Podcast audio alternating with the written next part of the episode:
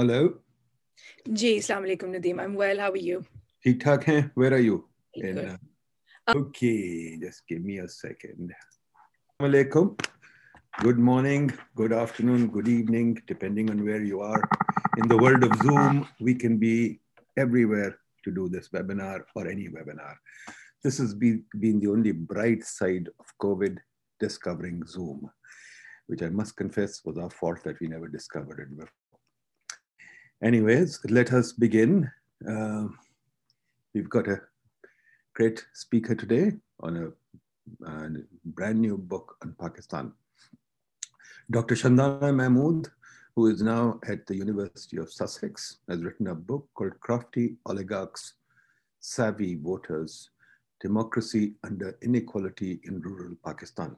What a great title. I mean, you know, some titles you always wish that you had thought of a clever title like that, but a wonderful title. So Shandana, we're looking forward to your book. This is a Pakistan book launch for Shandana's book, and I think I'm really looking forward to it. It's, it's intriguing. I read a bit of it, but it's a, a very intriguing book. But any case, I want to learn more about it directly from the author.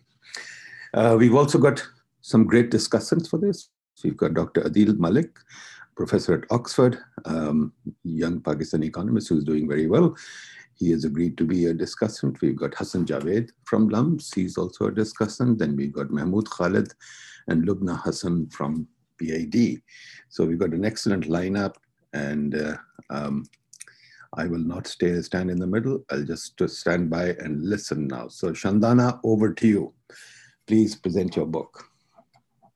Thank you for that introduction, Nadeem. It's Shandana Mohmand.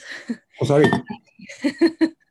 sorry, misspelled. Oh, sorry. No, no, it's spelled correctly. Misread. I apologize. I apologize, Shandana. Hmm. Many versions in, with which people read that name, but that's fine. Thank you so much for this invitation. It's um, I'm very excited to be here today and um, I'm always very excited to be able to take this um, book, uh, to be able to speak about this book in Pakistan. I think that is the audience that I really want to be able to engage on um, about this book, about the findings, about what it says um, to you about the state of democracy in Pakistan. That's essentially the reason why I got into writing about this subject, and it is my main um, area of study. So I'm very, very excited about um, being able to speak to everyone today, and especially about the discussants. Um, I know two of them well. I know Hassan extremely well. Hassan was closely associated with the research that went into writing this book, and I remain hugely grateful for his um, support through this.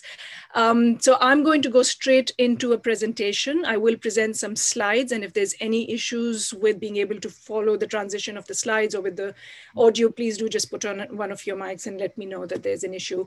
I'm going to keep that as um, quick as possible because I do really want to hear from the discussants, and I would um, really enjoy getting into some questions and answers on this um, to, to know what people think of its findings. Uh, but I do want to set out a few of the methods that we followed for this, as well as what we found in the process. So um, may um, presentation ke saath start karti hu, and then in about 25, 30 minutes, we should be able to um, get to the main um, hmm. discussion and to the discussion. So I'm going to share my screen now and hopefully everybody i would really appreciate it if as soon as um, the presentation is up if you can just tell me that you can it, see it. it's fine. visible. This yeah, it's fine. Excellent. I'm just going to reduce the camera windows here and that's it. Okay, so um, as, as Nadeem's already introduced, uh, the title of the book, Crafty Oligarch, Savvy Voters, and the reason for writing um, this book really was to try and understand the Pakistani voter in a little bit more detail.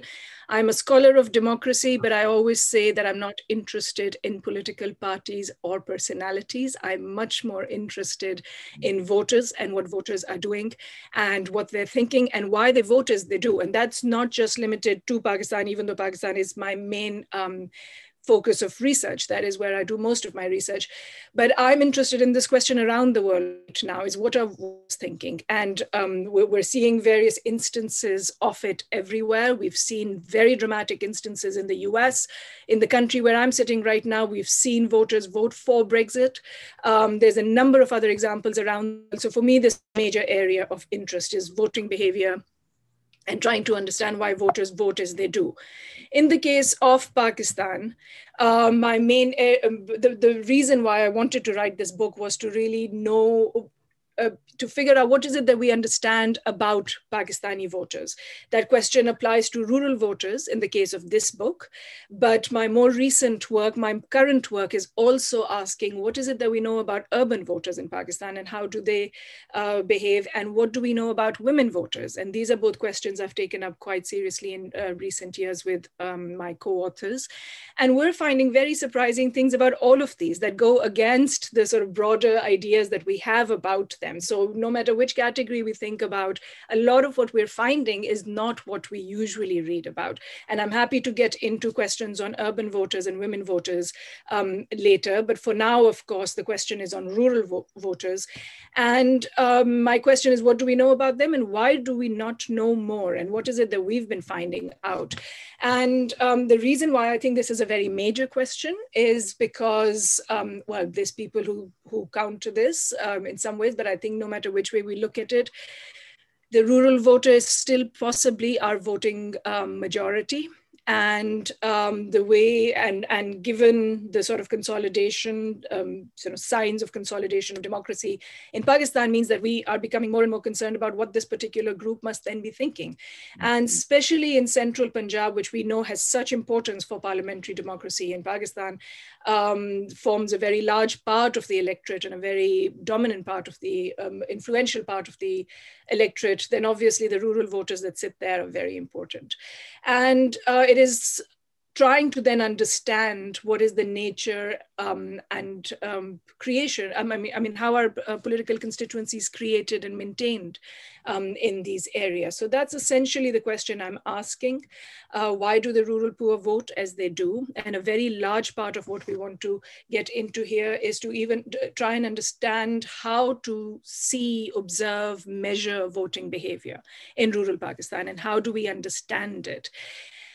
And going by most of the literature, there's essentially two concepts that I want to talk about very early on and that I'm going to keep coming back to. And this, these are concepts that have been used to measure democracy over um, its history. Um, one is contestation and the other is inclusion. So level of competition and the extent to which democratic ideals and practices extend to everyone um, in a country.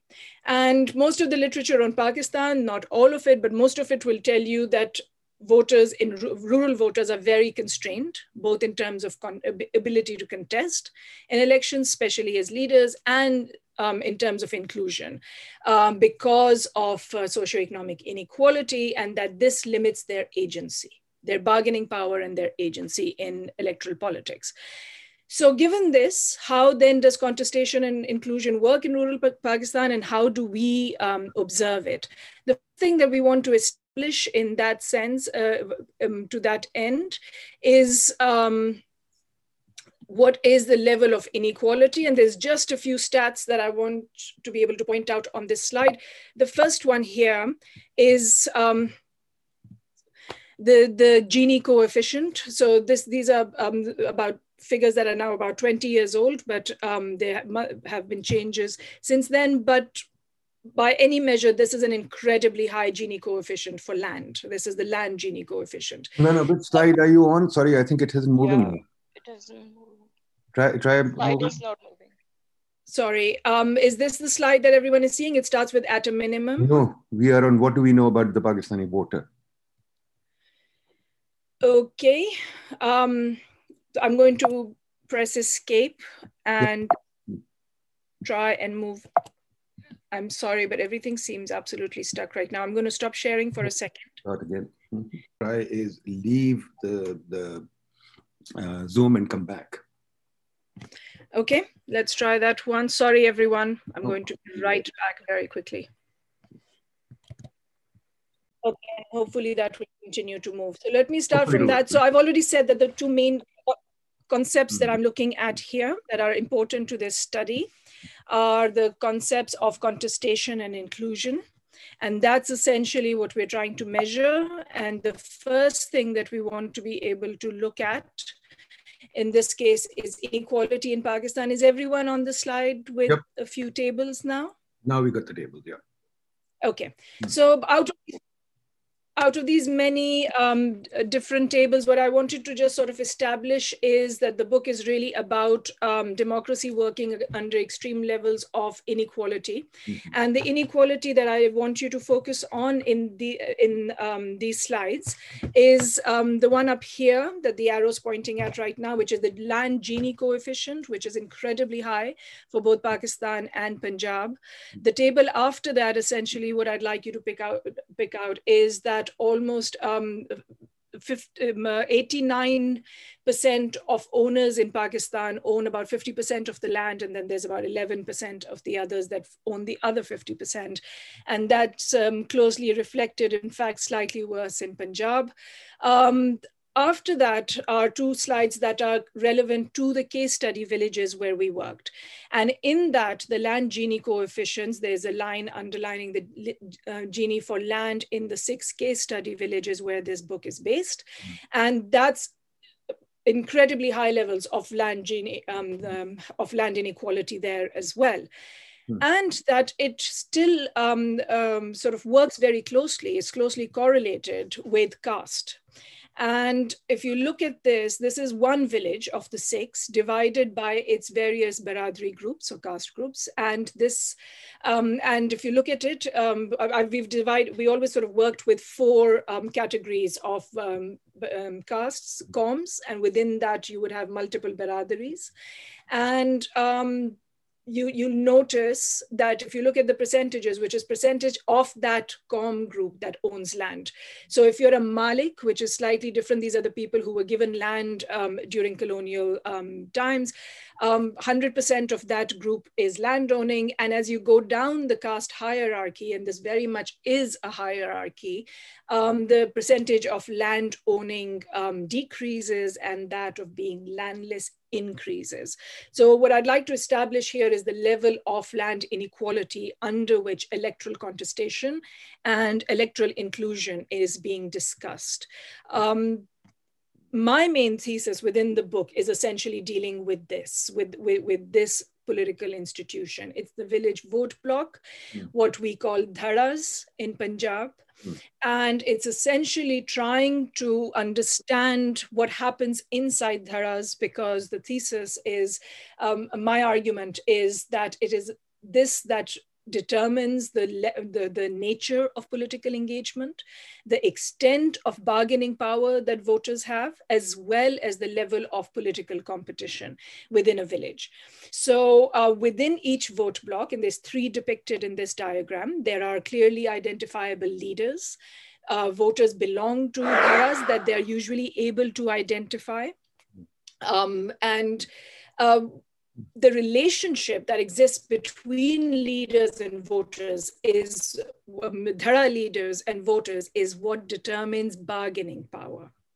And more than interaction with external actors, it is the interaction with internal actors through these dharas that determines what kind of bargaining and negotiation power voters have. And it is what happens across these dharas between them that determines levels of local political competition. And my main argument is that the dhara that we now observe in rural Punjab is essentially working under pressure from two very different kinds of forces. One is socioeconomic inequality that works on it, which I've just described, which works both in terms of land inequality, but also social hierarchical inequality, which is based around coms and, um, and social inequality that comes from that dynamic and at the same time is now democratization working on it from through higher tier electoral competition.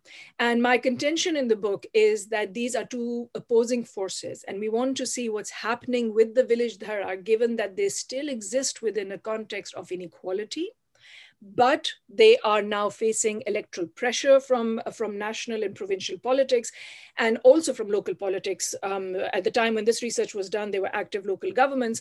And what is it that we then see um, as a result of this? To be able to conceptualize this, the really important part for us and the really difficult part of the research really was when do we know that we're seeing contestation? And when do we know that we're seeing inclusion? And what does that look like away from the textbooks and away from the other countries where these concepts have been defined? Mm. and when we bring them to rural punjab what happens to these concepts? And how are they to be measured? And how are they to be conceptualized? Mm. so um, I just wanted to present to you the four measures that I use in what I call an index of political engagement. And um, the four measures are, are in the orange boxes here. Mm. Two of them relate to contestation, which is political competition, which is the number and the vote share of each dhara. The independence of poorer groups in the village, which is if you're from a lower um, com group, do you have your own dharas? Have you managed to do that? Do you have um, a way of remaining independent of the dharas of the landlord? Are, or are all of these groups entirely subsumed uh, within the larger dharas. And then there are two measures of inclusion. One, one is on what basis are voters recruited into the dharas, and then what is the um, type of decision making and the participation of different villagers within these uh, within these groups uh, within these dharas. And i just wanted to just quickly present that these are very contextualized measures for each one that we did a, um, a lot of qualitative uh, work within each village to be able to figure out what's a sensible um, measure and what's a sensible way of making sense of all of these measures. So though, um, this gives us a scoring system, which I call the index of political engagement and which I use later in the measures. So that's one measure I'd like you to keep in mind, which is these measures of contestation and inclusion. And the other one is um, this typology of rural voters on which a lot of the work is then dependent. And I will present my findings in terms of this typology of the rural Punjabi voter. And um, it's, it's essentially to say that there is, it's very difficult to have these large sort of ideas about Pakistani voters when we start thinking about the fact that in any given village, you should be able to identify these four types of voters. And the differences between them are, are along three dimensions. One is the type of tie that they have with the leader of the dhara. Um, is there any autonomy? Is there more autonomy or less autonomy within that, which is on your left axis?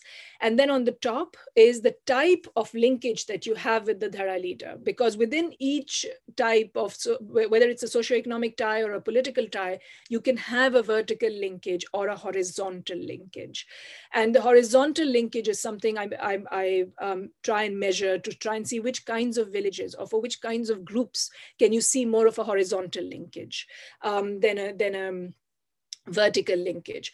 And then the third dimension, which we get from these typologies, is that I think, and I argue, that the bargaining power of these voters then changes based on these dimensions. So you have different kinds of bargaining voter um, power, depending on whether you're a dependent voter, um, part, um, um, somebody, I, I, call it um, a, um, them a kin, but it's essentially somebody who's voting on the basis of Adri or ties um, and clients and peers. So peers are people who, who have equal ties and political ties and you know can identify as neighbors or part of the same kind of occupation group or on the basis of political um, affiliation, political, uh, following the same political party. So this is this is quite central to the arguments of the book is this typology and the fact that we see these four types of voters within villages. So that's sort of how I've conceptualized the work and the findings are presented based on these concepts. Um, the methods, I'll run you through that very quickly. The main study objective was to understand the impact of inequality on the politics of the rural poor within the context of democratization. So what you want to be able to do is to be able to vary inequality, but to be able to hold um, other things constant. So our way of holding that uh, stuff constant was to work in a single district. But the choice of district, which was Sargodha in this case, is a really interesting one. Um, because of the fact that Sargodha really works like a quite beautiful natural laboratory setting because in Sargodha, colonial government endowed um, two different types of grants that were that were relatively that were more equal or unequal. We um, we we we labeled them proprietary villages and crown villages. In our regular um, terminology, these would be zamidari, patidari, or bhaichara villages that fall into proprietary, um, and then chaks um, uh, that fall into crown villages, which is part of the canal colony expansion that happened slightly later. And Sargodha has both of these types of villages. So in the same district, it allowed us to be able to pick a sample um, that included both proprietary and crown villages. Proprietary because rights of proprietorship were given to either single, um, to a single person or families, or even Baradri groups in the case of Bhaichara villages um, quite often. And so, but these were full proprietary um, rights. In crown villages, they remained lessees of the uh, state, tenants of the state for, for um, until 1941. And this made a real difference to the level of social authority that a landowner could actually exercise. And that idea is also central to, to some of the findings I'm going to present. So um, our study sample reflected the distribution of these villages. And obviously to understand the distribution, it means we were, we, we mapped out all of the villages in, in um, Sargodha through colonial ar um, archives. Um, within this, I also picked case study villages. These are the six cases, and they were each picked to reflect variation. Um, they, they're from proprietary and crown, but within each, they are either more equally, land is either more equally or unequally distributed. And we think it makes a real difference to whether or not um, you're close to a city or a small town or the expanding towns of Punjab, because then that means that you have had access to different forms of employment. And that's an important dimension. So we also were concerned in our case selection with making sure that we knew what the distance of the village is from a city. So this is the selection process for the six case villages in which I spent a lot of time and where I worked.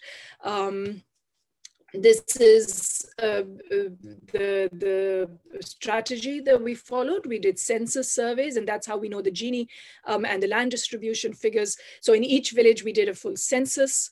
Um, I keep saying we because the analysis in the book is mine, but a lot of this work was done with a large group of people based at LUMS. And uh, so I always make sure that I use we when I'm referring to all of the work that's gone into this. Um, so because of this, um, uh, uh we, we did census surveys we did surveys in the village. We did key respondent interviews constantly looking for different kinds of information or triangulating information across them uh, we used a mix of methods. The chapter three which a lot of people seem to have enjoyed in the book is a story of a village called sahiwal which was studied in the 1960s by Saghir Ahmed and then by Shehnaz Rouse in the 1980s and we went back to it in 2000s and those past studies allow me to be able to do a longitudinal study looking at the changes that have occurred in this one village over time based on changes that were happening at the national or regional level. Um, so that's, that's a longitudinal analysis in there. Then there is a control comparison across six villages um, uh, which is uh, using different kinds of methods. There's a quantitative analysis that we used across 35 villages and all the households. And as I mentioned, archival work that gave us a sense of what, how these villages were originally settled and what was the distribution of land in these villages at the time of colonial rule um, before independence. So, uh, the, and this gives us the following parameters. So, this book is based on the study of one district, six case villages, 38 survey villages, um, and 78 dharas that were studied in, in quite a bit of detail.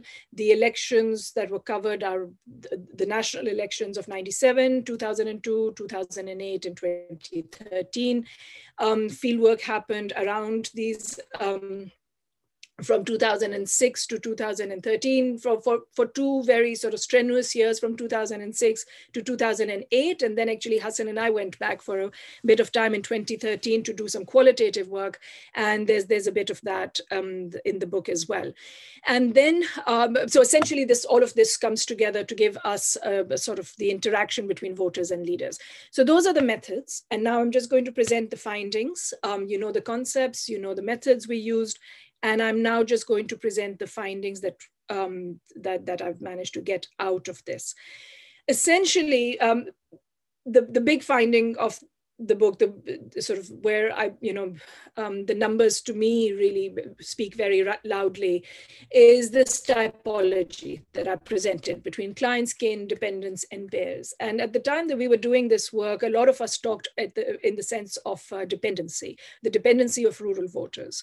And that, as you'll see from this table, was fairly um, low um, defined as a dependence on the landlord or relationships that involve violence or sanctions from the village head for not behaving in certain ways within dharas, for not voting in the way that you, they would have wanted you to.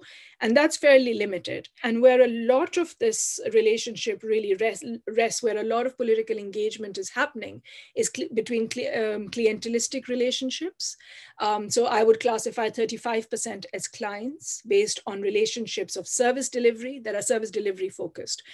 And then this large category of what I label kin, uh, which is something we usually refer to as Baradari politics. But there's a very interesting concept here of the Baradari alliance, which is essentially something that the more we studied it, the more we realize looks much more like collective action than it does of me needing to vote entirely with my own type and with my own group. Um, so if we are to ask the question of what mobilizes voters. a quick in, clarification. What is patron client service delivery? What, can you just clarify that? So this is uh, my, this is the person who will allow, um, um, get me access to goods. So this is the person who's going to bring the road, the vet hospital, the nalis, um, soling, very popular is nalis and soling, so street paving and sanitation drains. And this is the person who has links in the provincial bureaucracy or with politicians and is going to be able to bring that to us. So if we give him, the leader of the Dhara, our votes, then we get services back. So that's this is patron client in, in um, defined like that.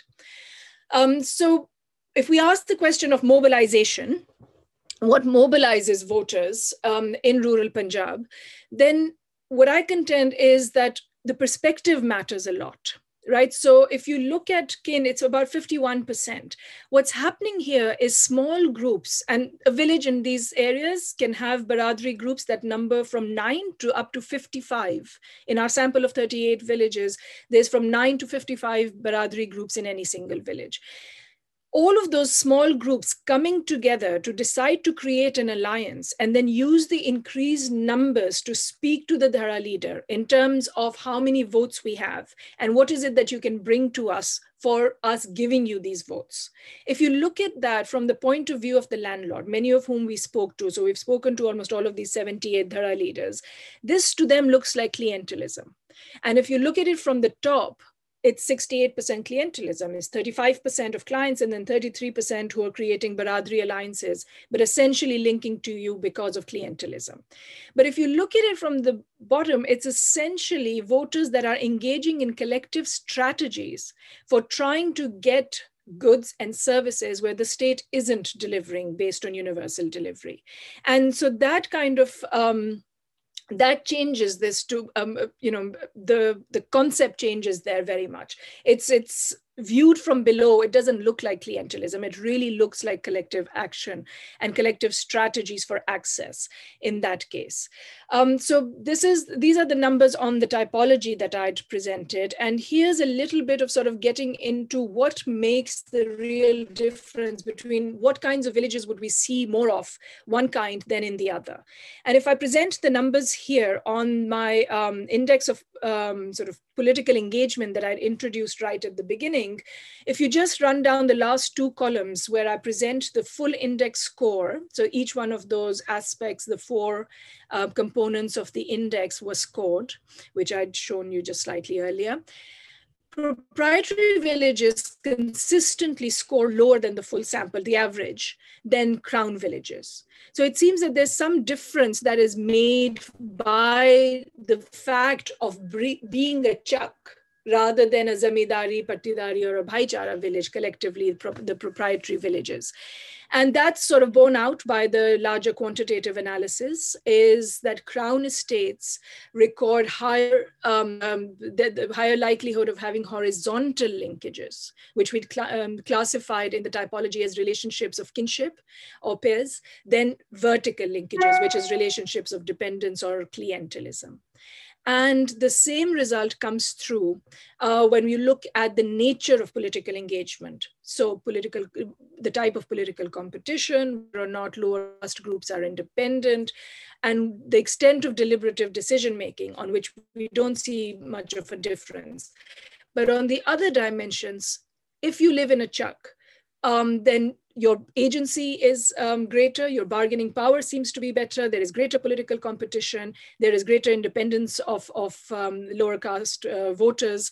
Um, and it seems that there's a real difference um, that is impacted by the force of history and by the force of the original land settlement patterns that happened here. So essentially what it's saying to us is that inequality does make a difference. Those in proprietary villages um, have, uh, there's democratic practice in proprietary villages is qualitatively significantly different from democratic practice in chaks, in crown villages. So democracy works better, is more inclusive, there's greater contestation, where land and social structural inequality is lower. But in terms of if we, if we separate out contestation and inclusion, and this really is the impact of practicing democracy under conditions of inequality. We find that on inclusion, most villages do well, but it is on uh, it's on contestation villages and are, uh, that crown villages behave much better than proprietary. That's where we see the real difference. And what it says to me in plain language is that because of electoral politics, most vote leaders, most Dhara leaders need as many votes as possible. And so inclusion is not a problem for them. They will bring in uh, people, they will speak the language, the, the language of negotiation and of inclusion. But it is on contestation, on being able to create your own vote block, on being able to create your own politics, on being able to lead these Dharas. That's where you see a real limitation. And the sort of inequality you see in rural Punjab, that's where it's having a difference. That's where it's making a difference, is that the leadership of those vote blocks hasn't changed. It still remains with the original proprietary bodies of these villages. But what happens inside the vote block has changed. The negotiation is different. And my colleagues, um, um, uh, based at LUMS have also found that this has long-term um, developmental outcomes as well. So they've done a long run um, comparison between crown and proprietary villages and found that may, living in a proprietary village means lower literacy rates and lower public good provision. And this is especially important for discretionary public goods, where politicians get to decide what goes where. And that over a 100 year period, there is a very significant difference between proprietary and crown villages. So that inequality really does matter this I'm, I'm going to end fairly soon after this but this to me is one of the most powerful graphs um, in uh, results in the book if you move up the um, column on the uh, on the extreme left, which is horizontal linkages, as you go from the lowest Baradari, and the, the, the qaum group that is dropped in this, that's not visible here, is the lowest qaum group, which, uh, which we um, are called Muslim Sheikh. Compared to them, every group has higher uh, has a higher chance of having horizontal rather than vertical linkages of dependency and clientelism. But if you look at the coefficients they increase steadily as you go up the caste hierarchy. It's a very neat increase in the coefficients from the kammi group to the zamindar to the vpb is the original maliks to whom land was given. Is the village proprietary body and um, it's it's a sort of really neat and significant difference based on social inequality. So it's and the effect of land which is the last one land inequality that has a much lower coefficient. It's a significant relationship, but with a much lower coefficient um, than, than what social inequality does. So my contention in the book as well is land is a very necessary factor. Land inequality is an important factor, but it is not sufficient on its own. What it really works with even in villages where we can hold that constant. So two of my case villages, Tivanabad and Chakwan, these are all um, um, sort of uh, pseudonyms for these villages. Um, in all of these, you can hold the Gini constant, but the score on the index of political engagement is significantly different. And the difference between them is that social hierarchy, the social authority that landlords are able to accumulate over time because of having ownership rights over land, as opposed to um, chaks where they did not have these ownership rights. And all that I'm showing in the final table um, at the bottom is the fact that um, using social network analysis, we essentially asked how central chaudhris in chaks and landlords in proprietary villages are to the relation uh, to to um, these various networks which are listed um, in this in this uh, last table. So if we look at networks um, around elections, around thana kacheri work, around sanitation and street paving, Chaudhris uh, in, in um, the chaks share a lot more power with emerging uh, vote block leaders than do the large landlords of the Tivana variety um, that still exist in proprietary villages. And there's a real diffusion of, of power um, between these. Um, in the book, and I won't get into too much detail, but this is certainly where I make my argument around the fact that there are real changes to be seen, are multiple stories, um, especially chapter five, um, in which there are all sorts of stories of the extent to which voters and emerging vote block leaders are now countering the power of landlords. And all of the hmm. power, all of the sector agency that you that you um, can read about is because of the power of electoral politics and the extent to which it ends up changing the relationship and places extra requirements of inclusion on landlords. And so there's stories of landlords having to change um, their support for candidates of emerging intermediaries, of um, Kami and Muslim Sheikh leaders coming out and forming their own vote blocks. Um, an entire vote block of women that want to vote for the PPP because of BISP. um, the, there's examples of that. And then, of course, is the more usual story of voters, even in lower categories who will keep landlords guessing to the last minute, getting as many services as possible before revealing who it is that they're going to vote for. My final contention on all of this is that it all looks like this power is entrenched, but we know from the politics of the 70s at the village level, not necessarily the national level, um, that change can be very rapid and that a lot of the politics that we're seeing is essentially the personalization of politics that happened through the 1980s and 1990s, but that we've seen a very different form of politics take hold in rural Punjab, especially very rapidly in, 1970, in the 1970s.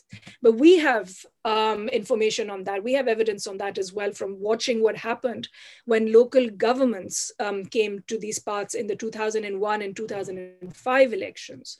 So here are three very quick final uh, diagrams, um, social network diagrams. What I want you to pick out of this one is this is us asking villagers um, who they would contact, um, who they make their decision for voting for an MNA with right? So if you are going to make a decision to vote for an MNA, आप किसके पास जाते हैं वो उस फैसले के लिए और किसके साथ बैठ के वो फैसला करते हैं and who determines that decision for you and the big red dot in the centre is the big landlord and that this is the, this person's centrality most of them named him and then all the other little red dots and the little network that you see in the center are all his munshis right? So it's an extension of his own network, essentially. So when it comes to choosing the MNA in this incredibly unequal proprietary village, they're all naming the landlord.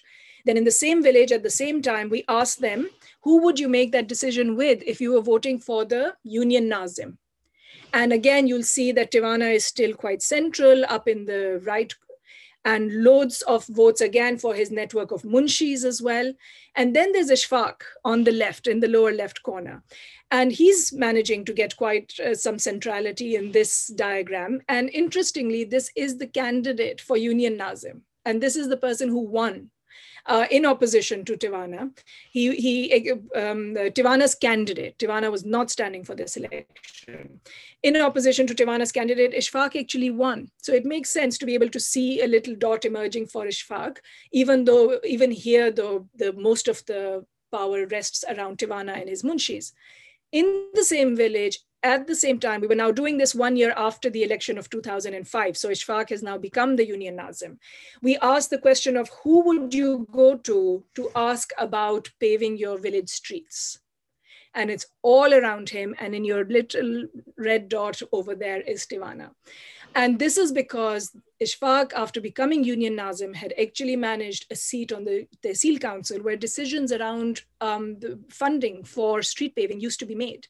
So my contention here is that with the coming of formal politics, things in these villages changed quite rapidly. And that's something that we could see from our evidence over here. Um, and we could see fairly um, quickly if we were to continue with this form of politics, especially local government form of politics. But that, that I think is another squandered opportunity at this point in, in, in Pakistan at this um, right now. So I'll stop there and I'm really looking forward to hearing from the discussants. Thank you, Shandana. I think perhaps you put your finger on it. This is why the, uh, the um, landlords are the owners of the chaks, etc., don't want local politics. They keep going against local politics, and the army keeps bringing in. It's a very interesting dynamic, but we'll get to that in the discussion. Adeel, can you please come in and uh, uh, you know make your thoughts, your comments in the book? It's a great book. I found very interesting, but let's see what you have to say now. Go ahead. Adeel Malik okay. from Oxford. Switch on your mic, please. G. All right. Okay. Thank you very much uh, for this opportunity and hello and welcome to everyone. Uh, Shandana, uh, Hassan Javid, mm. I could see Dr. Alia Khan, uh, Nader and others. Mm. Um, what I'm going to do is uh, really give you, I've got lots and lots of uh, comments on the book, which are mostly very positive. I've been uh, reading this book through the December break.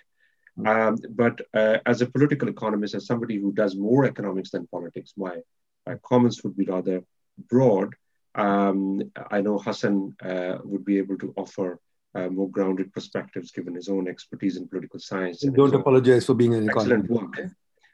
Okay, so um, I think this book is basically about uh, politics and in conditions of rural inequality, and it retrieves the role of the marginal landless voter. So essentially, it's also about sort of strategic political participation in rural areas.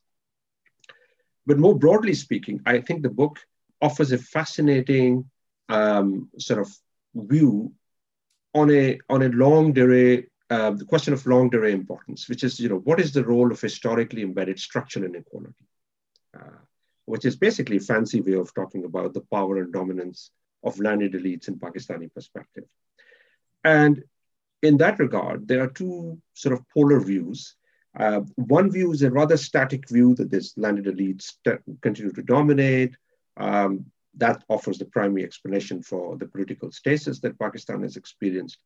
Um, there's a variant of that uh, view, which is uh, relevant in public discussions, which is on dynastic politics.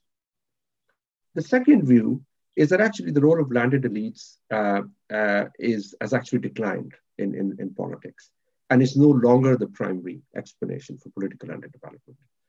In my view, both of these are oversimplified views. Uh, the first one is particularly static, that it's just landed power that explains everything. Um, and I think this disjunction between these two polar views partly emanates uh, from the failure of some of their proponents to take into account variation, both longitudinal, how things have changed over time, but also spatial and also because of their excessive focus on macro political outcomes. You know, a lot of this literature talk about, talks about landed candidates, constituencies, and their broad interaction with dependent voters. And the principal contribution of Shandana's uh, book is to sort of offer a very empirically rich and theoretically grounded view that you know engages with all these competing explanations around uh, the role of biradris, clientelism, feudal explanation, um, and then tries to bridge this divide, but actually unpacking all three categories. landed power, the categories of actors, voters, um, and in, in, in doing so, it sort of unpacks politics and inequality altogether, and offers us a very sophisticated, nuanced view in which the role of structural inequality and landed power still plays an important role. It's a persistent concern, but it, it has a more, it takes a more nuanced background role in the surrounding institutional environment where voters are still can use their political agency under conditions of political competition. And so I think in that regard, the principal contribution of this book is to sort of retrieve the agency of the politics of this marginalized, landless voter. And it does so by actually bringing in, uh, you know, both micro, meso, and macro aspects in the sense that, you know, she's, she's talking about, um, you know, villages. And I think village is the right unit here, but also voting blocks, which is the sort of intermediate uh, level uh, in terms of constituency politics. Uh, and that's a very important contribution to sort of theorizing and then empirically furnishing evidence on the role of voting blocks. Um, in terms of methods, the book offers a great um, sort of example for a lot of our social scientists, how you can combine survey, archival evidence with multiple regressions. Um, I also agree with its focus on central Punjab because, uh, you know, often in Pakistan, we have these sort of broad divisions between, you know, sort of South Punjab and Sindh being so different from North and Central Punjab. But actually, Central Punjab has a lot more variation. And some of the earlier work by Ali Cheema showed that there's huge variation in poverty, development outcomes. Some of the Central Punjab villages are similar in terms of their inequality, um, uh, landed inequality, adverse development outcomes with, with regions in, in, in South Punjab. Um, so I think that's, that's a great uh, effort, and it also bridges a divide between political scientists and economists, provided us a, as a domain to think about both. Now, I'm going to raise a couple of questions, which is really to broaden the envelope, you know, sort of open the envelope for further conversation. And one question that, uh, uh in a sense, Shandana with her introduction, is the question of external validity.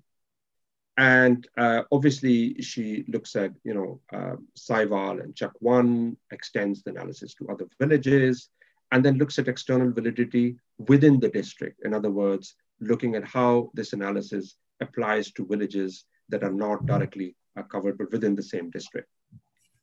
Um, but I think the next stage of research, especially for a lot of students who are at PIDE, at Quaid University, at LUMS, is to look at how this analysis can be extended? What is its external validity in other regions? And this is particularly important because one of the principal sources of variation Shandana employs is a sort of difference between colony and crown villages, which is not prevalent in every district uh, of Punjab, uh, but there might indeed be other sources of similar proprietary differences um, uh, that she also mentions in, in, in her work. Two other related, is, uh, you know, some other related questions on this is the sort of uh, stability of vote banks, um, the vote blocks. I mean, we know there are vote blocks within villages. People tend to vote together in, in terms of those blocks. Um, but in recent years, we've seen that there are emerging trends that could change the nature of strategic bargaining, which is not just strategic bargaining over mutually bound, binding, reciprocal, clientelistic engagements, but also on demographics. You know, uh, I see, for example, in my own village in, in central Punjab, uh, in North Punjab actually, where you know the demographics are playing a very important role in the same household. Uh, different, um, you know, youth age groups, members of age groups, you know, older people and younger people are voting very differently in the same village. Um, access to media and higher education has changed that as well. So although Shandana recognizes that these vote blocks are not necessarily stable, one interesting future line of inquiry is to kind of look at how these other influences, such as demographics and access to media, uh, are making these vote blocks more unstable. The other aspect is to do with how um, voters connect not just with the leaders of the vote blocks, but also the candidates. So, what is the relationship between those who manage village level vote blocks with candidates? And what's the role of political parties in, in blocking strategic bargaining in the sense that political parties have a huge stake in who they select as electoral candidates. Um, and, and then they sort of indirectly govern this nature of relationship. Yet another line of inquiry for future is to sort of hydrology, uh, which is hugely important in Punjab's context. Shandana recognizes it herself. Her distinction between colony villages and, and, and, crown villages itself sort of implicitly governed by, by hydrology and canal colonization. But the patterns, you know, hydrology can be important in terms of, you know, the Barani areas uh, um, could have very different types of mechanisms of control for these elites and landed elites could play much less important role. They might have lost a lot more power in those regions. Uh, and then, of course, some of the work that I've done myself, which um, Shandana is aware of, is on religion. You know, a lot of these intersecting vote blocks exist because um, there is the power of the Peer, the power of the uh, the great Sufi saints who uh, control large part of politics, and they have vote blocks in different constituencies, including um, the region which she studies. I mean, um, we we all know in this region, uh, Sial Sharif and a lot of other Gaddis play an important role. How does that intersect uh, with this is, is important. Now, I would like to conclude by really drawing out, uh, placing this work, which is very empirically refined, fine-grained work, in sort of larger debates on um, institutions. And there, I think one key theoretical significance of this work is that when scholars look at formal models of non-democratic politics, right? There are a lot of non-democracies where politics plays a very important role. And Barbara Geddes' definition uh, of uh, regime types would include Pakistan as a non-democracy as well. I mean, we have continuing elections, but we have uh, uh, broader, broadly speaking, sort of non-democratic polity. And there we think about institutional analysis in two ways. One is the sort of more equilibrium consequences of institutions, right? So there we take institutions are given and we examine how incentives that are created by these institutions shape the behavior of participants. So if you were to think about Shandana's project, it's really about the power of landed elite itself as an institution. You take it as given, and how does that create incentives for behavior of participants? And the second view is more as institutions as equilibria, which is to say that the emergence and persistence of institutions are outcomes, are equilibrium outcomes of strategic interaction, right? And I think that's the view where Shandana's work more clearly fits in because it sort of retrieves the agency of the voter in that. Um, uh, that I think is, is an interesting way to frame uh, some of the, the findings. Another important framing uh, relates to sort of work that Acemoglu and Robinson have carried out. Uh, and, um, and in this work, I think a lot of emphasis has been on persistence, you know, persistence of weak outcomes persistence of historically determined uh, features um, that could have consequences for long run development. But a lot of this critique of path dependence, um, which Acemoglu and Robinson have themselves carried out, is that we don't know how do we explain continuity in the midst of change, right? And so again, Shandana's work tells us that actually Ali Cheema's work on crown villages, which tells us that over the 100 year period, there's lower development. That's, that's a big fact of continuity. But that continuity exists in the midst of change, right? And that's the element that Shandana is bringing out. And in doing that, she's also providing us an interesting perspective on not just how things persist, but what are the mechanisms of persistence. You know, if you are a landed elite, survival is not automatic for you. You have to work hard. You have to be dynamic you have to engage in the midst of uh, intensive political competition. And thirdly, a recent strand of literature has argued that actually persistence itself could be time varying in the sense that the impact of history remains latent for a long time, but becomes salient over time. Conversely, persistence can be ruptured. There could be dislocation of power. And Mehwish Shami's work tells us that this dislocation can occur in regions that have better access to infrastructure. And again, that's where Shandana's study makes a larger theoretical uh, contribution. The third dimension is the sort of more broader literature on inequality, politics, and redistribution, because much of political science literature uh, considers inequality in politics um, it, together with the question of redistribution. And I think that's where future work, including Shandana's own work, can shed light on what's the role of this sort of redistribution of public goods within this picture. How does that differ across these different villages? Some of those answers are provided, but I think the role of redistribution uh, can be fundamentally reconnected within that larger debate. And to conclude, I think there's also policy, there's also a major takeaway for policy in, um, in Shandana's work. In the Pakistani context, there's always been a narrative that has discredited politics. And that clearly serves certain constituencies. Uh, but what Shandana's work tells us is that there's premium on continuity. There are spaces of political engagement, even under conditions of structural inequality, which tells us that there's a premium on continuity. There's another takeaway of Shandana's work for political parties, because work tells us that how these um, sort of voting vote blocks are imperfectly connected with political parties. Politically political parties are imperfectly penetrated uh, uh, in terms of their access and uh, contact with rural voters.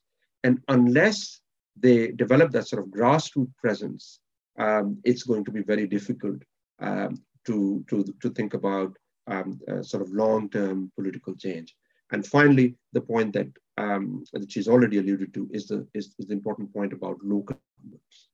Um, and so I think in that regard, it's clear that Shandana is telling us that, look, we don't have to exist in a world of binaries where either landed elite matters or not, either democracy is possible with structural inequality or not. There is an empirically rich domain that tells us that we can create new spaces of engagement within this context of high rural structural inequality. Much of it is historically embedded. So overall, all praise uh, for Shandana's work. And I sincerely believe that this is the first seminal contribution in terms of political science work. We've had great work by uh, uh, uh Dr. Wasim, uh, by a whole range of political scientists that, as she's mentioned herself, people who've done more anthropological perspective like Saghir and others, Hamza Alavi, um, um, and more recently Martin. But I think this is the first social, scientific, rigorous uh, political science study that will set the stage for, um, uh, uh, for much of political science work in years and decades to come. I'll conclude there.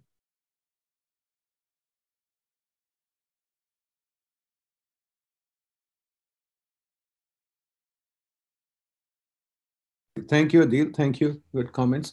Let me move on to Hassan Javid Sab.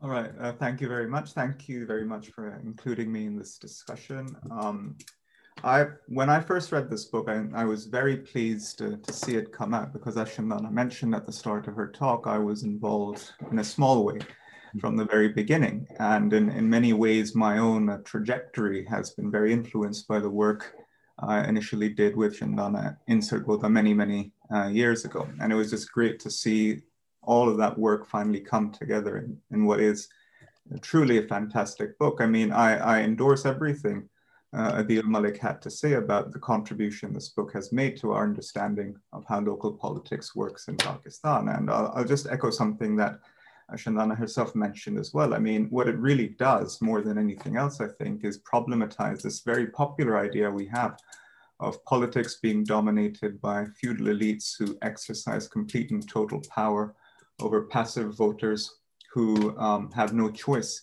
but to endorse existing structures of power. And what Shandana shows through um, her extensive survey research, through the, the, the, mixed methods that she employs, is that that is not the case. The, the picture of local politics uh, in Punjab, at least, is, is much more complicated than we often think. And it's, it's not characterized by simple domination or subordination. There's a lot of contestation, there's a lot of negotiation and, and bargaining that's taking place. And in that sense, I also think, and I agree with Adeel Malik about this, that it is uh, it, it, really adds to the work we already had. I mean, there, there's long been a tendency to rely extensively on work done by Hamza Alavi, Shahnaz Rouse, and others back in the 60s and the 70s when conceptualizing contemporary politics and in, in, in Punjab and in Pakistan. And I think this is really, I mean, the most comprehensive study of its kind to emerge since then. So I think the book deserves all the praise uh, that it has gotten so far. Now, um, what I'd like to do actually is just bring up a couple of um, points for discussion, right? I mean, some of this is mentioned in the book already. Some of these points are in the book already. And what I'd like Shandana to do, if possible, is perhaps elaborate on some of those themes if, if time permits. Um, and like Shandana, my concern, uh, as far as this book is concerned, is with the prospects, or rather the implications for democratization that the processes she describes have. To what extent do they represent uh, a move towards more substantive democratization? So before I get into my points, let me just kind of put, uh, put, put forward what I think might be, and maybe Shandana would disagree, but what I think might be an accurate description of the system that she ultimately describes uh, in the book. And putting to one side, obviously, the variations that exist, I would argue that what the book shows us is a system that continues to be characterized by the dominance of local leaders, many of whom tend to be landowning or from landowning families, who become the focal point of vote blocks by virtue of their ability to act as conduits to state patronage due to their economic power, their connections to, their, to the state, and linkages with candidates and political parties, right? Now, many of these leaders um, started out as landlords. Some have become landlords over time. Others have emerged by virtue of their employment within the government or by virtue of their exploitation or ability to exploit alternative economic opportunities. At the same time, we have evidence of increased bargaining by voters collective groups, sometimes along, sometimes organized along kinship lines, with this bargaining increasing over time as a result of broader processes of socioeconomic change that have seen the decline of ties of economic dependence, the emergence of middle classes, and the rise of new political entrepreneurs, right? All of this, as Shandana points out, seems to suggest that um, local leaders now have, there are more pressures on local leaders to include voters within the decision-making process to, to cater to the needs of voters when it comes to service provision. In a, in a sense, the emergence of more leaders has led to more competition. Now, I think that's a fair depiction of what's going on in Punjab. but I think there might be reason, at least in my mind, to be skeptical about the extent to which this might lead to more substantive democratization. So I have a few points. I'll list them in order, I'll be relatively quick about it and then hopefully we can have a broader discussion about this. First of all, I, I wanted to echo a point that was made by Adeel Malik about institutions and persistence.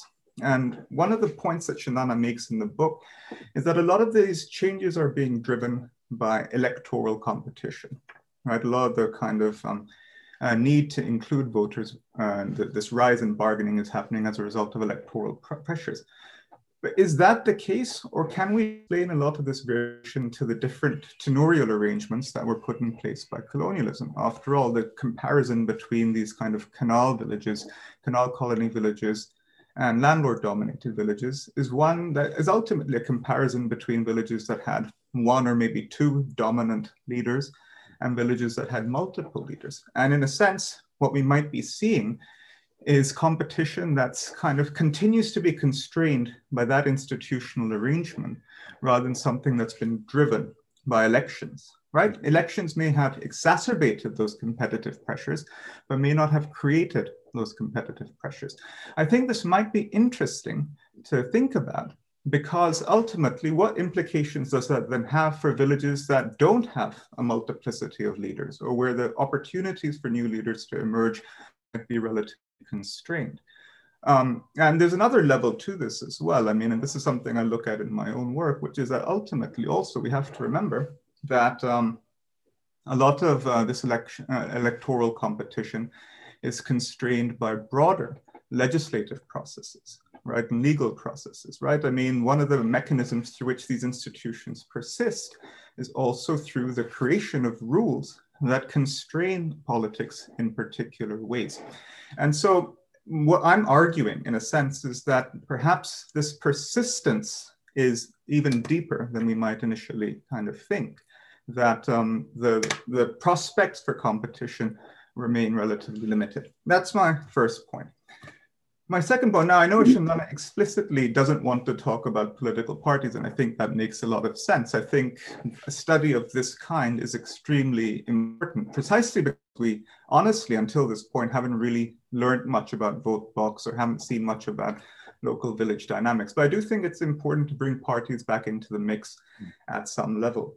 Now, one of the things I wanted to kind of highlight perhaps was the fact that in a sense, the mode of politics remains the same, right? The mode of politics remains ones that's centered around individuals, whether they're leaders or candidates, who are able to mobilize voters on the, base, on, on the basis of their ability to forge alliances and make promises of patronage to potential clients. Parties appear to play a minimal role in the actual business of electioneering. More often than not, they're simply platforms uh, that provide as those aspiring uh, for public office with the means to which to gain formal access to state patronage. Right? I mean, after all, for instance, election campaigns aren't funded by political parties. Candidates aren't necessarily supported by political parties in any meaningful ways. It remains an incredibly candidate and leader centric uh, form of political contestation. And this is obviously made exacerbated, this tendency is exacerbated by the fact that parties continue to compete with each other to uh, capture or to rather co-opt local electables, local vote leaders, and so on, relying on them to mobilize votes rather than on more programmatic appeals or ideological appeals uh, to voters directly, or indeed on party machines that might be able to mobilize voters. So while voters may have more bargaining power when it comes to their potential brokers or patrons, the nature of service provision hasn't really changed in any substantive way. We haven't really seen the emergence of the kind of programmatic politics that you might expect with this kind of broadening of electoral competition. It's still very much a patronage based system. And arguably, what might be happening is that you might be swapping one set of elites for another, traditional landlords for new political entrepreneurs. And you might be increasing the amount of provision voters can bargain for, but ultimately remains a system centered around patronage rather than programmatic politics. And so it'd be interesting to see whether or not that will remain the case, what again, the, the, the proclivities for change might be uh, in this entire context. The third point I wanted to raise is about something, it kind of tied, is tied to the point Adeel Malik was making about agency and the way in which your book talks about the agency of the voter. And what it reminded, when I was reading your book, it reminded me of a point of what David Gilmartin called the paradox of patronage and people's sovereignty.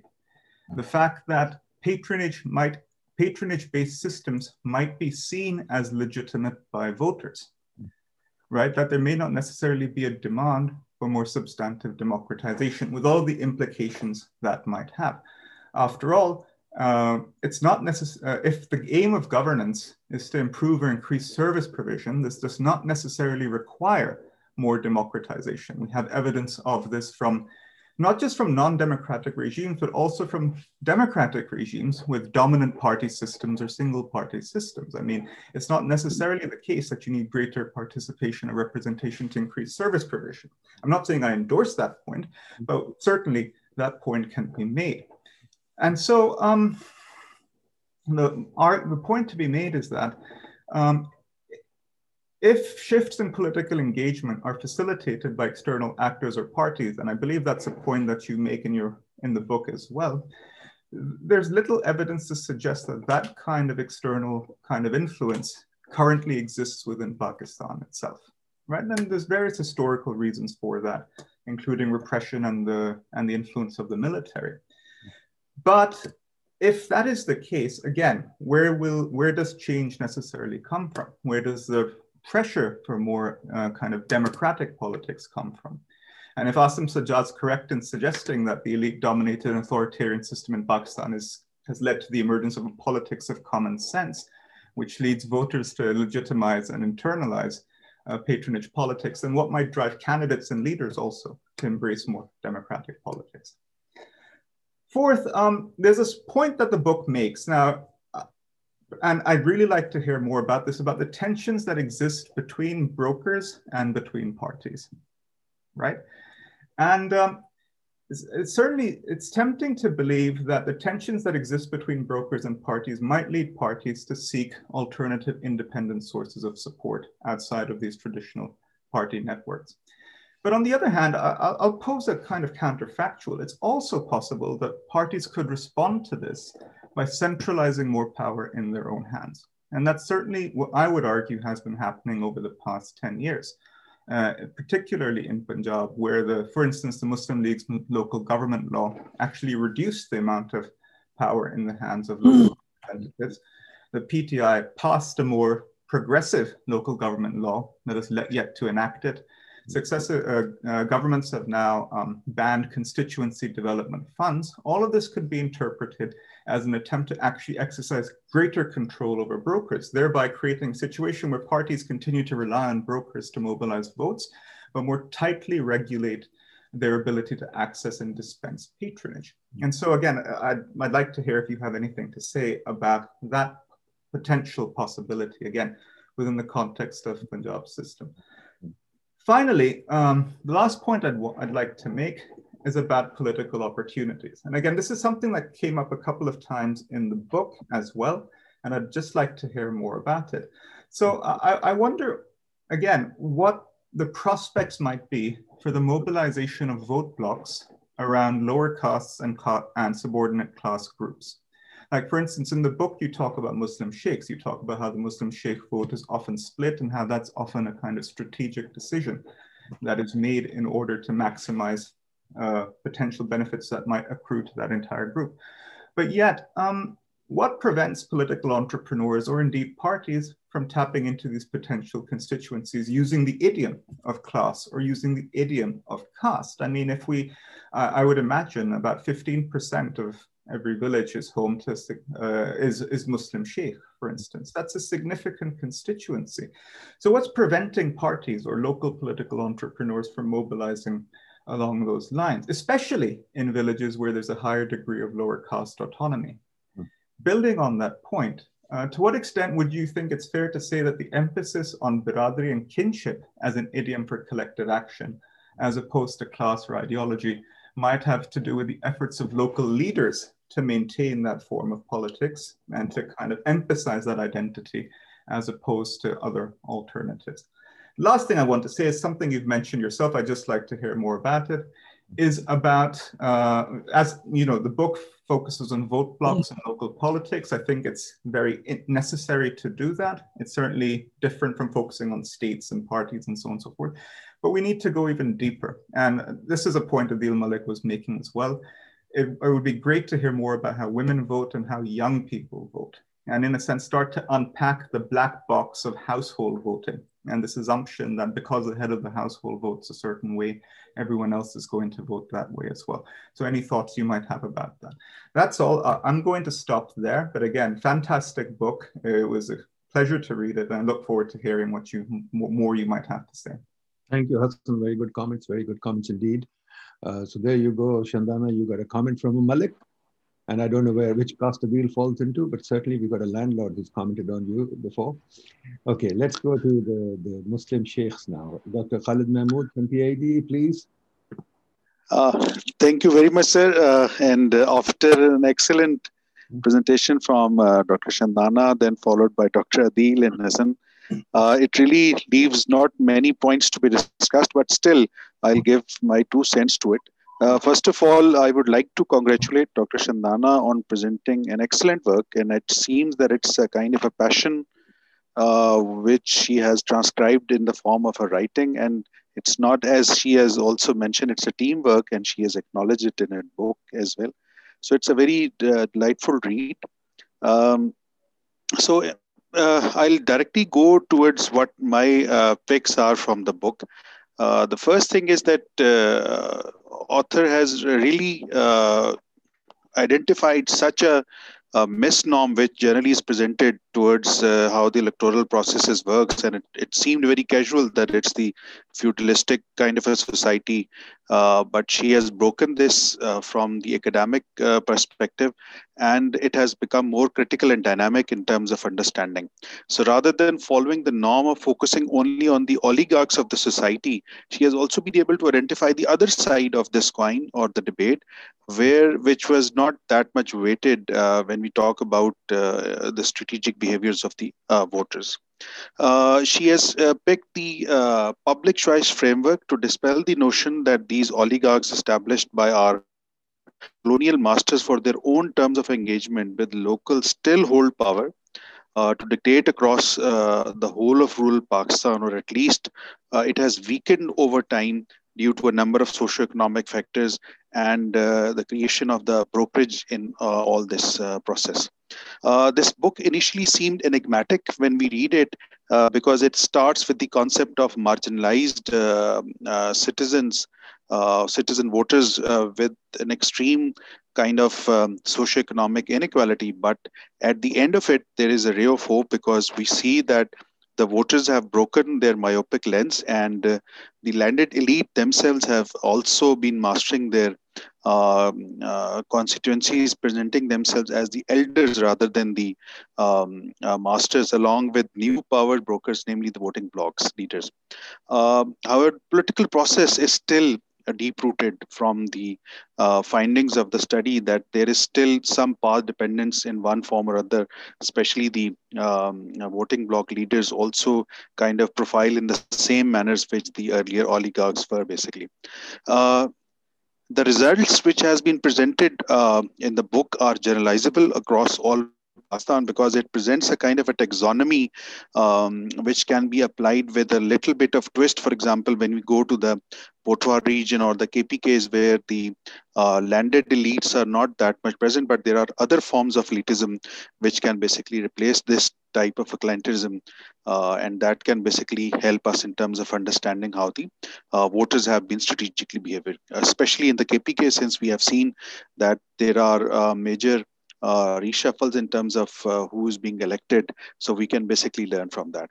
And that is also uh, noted by other authors also. For example, a recent work of Liaquat et al. has identified that uh, the voters are looking forward towards those politicians which are connected even with bureaucracy or the upper tiers of the governments which are going to be the uh, first choice which they are going to make. Now, coming to certain issues which I would like some uh, what clarity uh, in table 6.7, uh, the, uh, reasons have been identified for uh, the type of uh, blocks which would be developed. But I, I, I was just thinking that can really they are mutually exclusive because they, there can be certain overlaps between them rather than putting them in uh, in an independent form because uh, maybe the uh, there is a kind of a kinship, but at the same time they're looking forward in terms of better service quality from a specific type of um, choice which the people are making. The second question which comes in our in my mind is, uh, and which has also been uh, just discussed, is uh, the role of particular um, knowledge or the uh, voter uh, education in terms of picking the right person, especially as you have mentioned also that um, there are uh, family voting concepts basically. The household head especially the earning male whatever he dictates is going to be the outcome. So what do you think that uh, in future if the uh, if there is a um, kind of a voter education campaign or uh, because of the linkage uh, with the nearing urban centers, the voters really come to an understanding of how they can make better choices and uh, going in future have a better electoral process.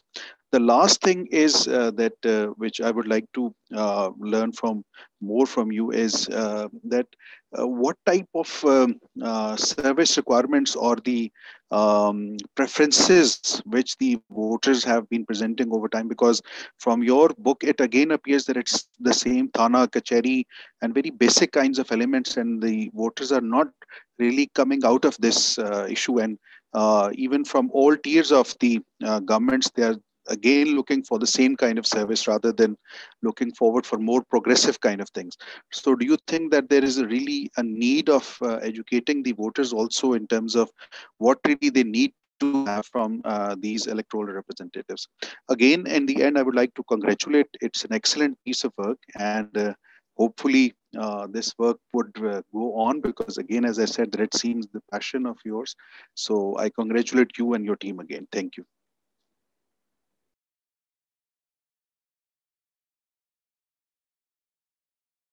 Thank you, Khalid. Shandana, it's a compliment to your book that we've got too many discussions, but that places a load on you. So nevertheless, we'll go to Lubna, Dr. Lubna Hassan from PIDE. Lubna. Uh, sir, Dr. Lubna is disconnected due to some technical issue. Okay, okay, fair enough, no problem. then Shandana, back to you uh, to take up uh, very interesting observations and comments. I found that very interesting. Certainly enlighten your book a lot more. And people, please raise your hands if you want to be included after Shanda, Shandana answers the question. So hands, please. Shandana, over to you. Likewise, um, Nadeem, that was that was fantastic. I really enjoyed all of uh, just listening to all of those comments and really trying to understand what is it that speaks most to those that read it. And I see lots of hands already going up. So I'm. Can you tell me how long I have because I really want to hear what people Take have to say about this. How long should I speak? Uh, take your time. You know, you know how to be parsimonious. no problem. That's exactly what I'm going to do. Um, excellent points, um, Adeel and Hassan and Mahmood Saab. And I, I would um, really like to be able to discuss these with you in much more detail at some later point. So I'm going to pick on a few of the things that you've said and that are sort of common. And the, the, the questions that I do get very often is what is the big picture on all of this and where is it going and what are the implications for democracy and has it really changed and what is it that's really changed? And um, Hassan's question was what on what is preventing political parties from connecting is my question to political parties as well.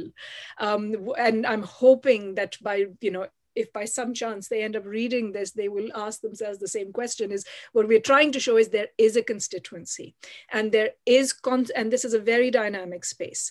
And there is a lot of tension between voters and brokers, uh, Dhara leaders, and between brokers and political parties. And this isn't just a Pakistan specific phenomena. Susan Stokes' work on this with her colleagues in four different countries has, show, has established in her uh, book exactly this point is that this is never a static relationship. The, the, the level of tension and the level of distrust is high enough to make sure that there is a constant um, um, uh, change within these political uh, within these uh, political dharas and I mentioned towards the end of the book the fact that essentially what comes through in all of the analysis is the fact that an ideal relationship, even from the point of view of voters, would be to eventually connect to a political party.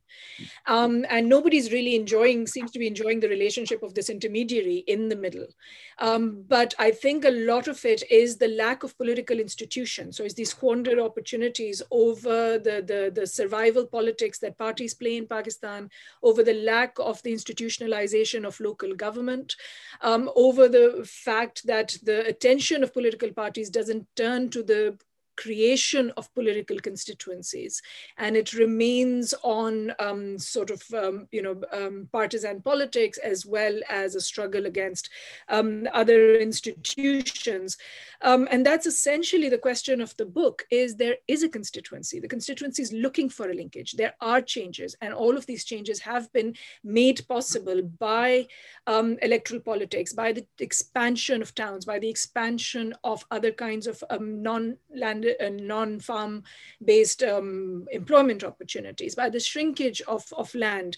And all of this means that a different kind of politics is possible and that politics plays a big role um, the political parties play a big role in that and sort of connecting what you said, Hassan, to a particular visit of ours to a question that Adeel asked about um, the role of politics and the peers in particular. So Hassan and I arrived in this one village one day at a time when there was a real struggle with the peer of um, Sial about this one candidate that they had realized voters were not going to vote for, that had the support of the peer, that had the support of the ruling party at the time, but that had lost, the, the person had lost the support of people um, and was not going to get votes. And then there was this other person, Macon, who was going to get the support, but he didn't have a ticket.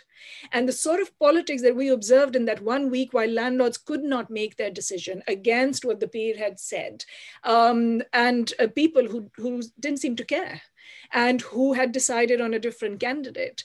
And all of that politics that got created around how political parties got to call the shots and not the landlords on who was eventually elected, um, made um, sort of given the support of the political party. These are huge changes. This was not the local political leader calling the shots. This was the party calling the shots, but the party connecting to what voters were saying in calling the shots. And that was that sort of very visible politics of that week um, that we spent um, in those areas. So I, I really appreciate um, Adeel's comments, especially around what um, around um, sort of where this work can go and what the theoretical implications are.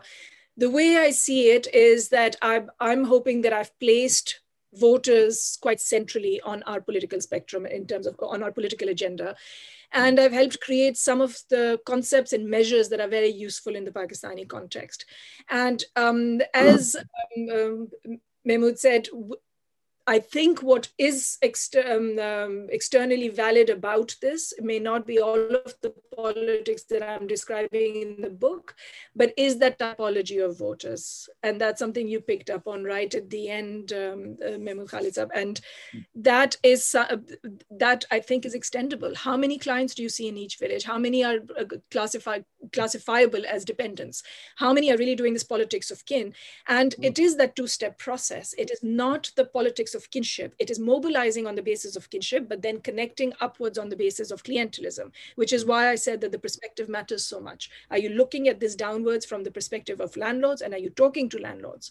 Or are you really able to see this as voters see it? In which case, there's a lot of um, political action and a lot of political um, strategizing that goes into this. So if we stick with that idea of the fact that political parties as actors have become important and both voters and landlords are looking to the political party, um, and it's really, um, and if we stick to the idea that there is a real transition politics happening, um, then it, our attention can easily change to um, the, the weakness of institutions and political institutions that can help develop this kind of politics. So I'm going to stop there, not because uh, I don't want to a lot of your other points, which is I really want to get into that conversation, but there are so many hands popping up that are visible to me, and I really want to hear what they have to say as well. But thank you so much for your comments, um, and also just to very quickly add your comments on um, different types of voters in urban areas and women voters is absolutely valid. We had a hard time getting them to speak differently from the men,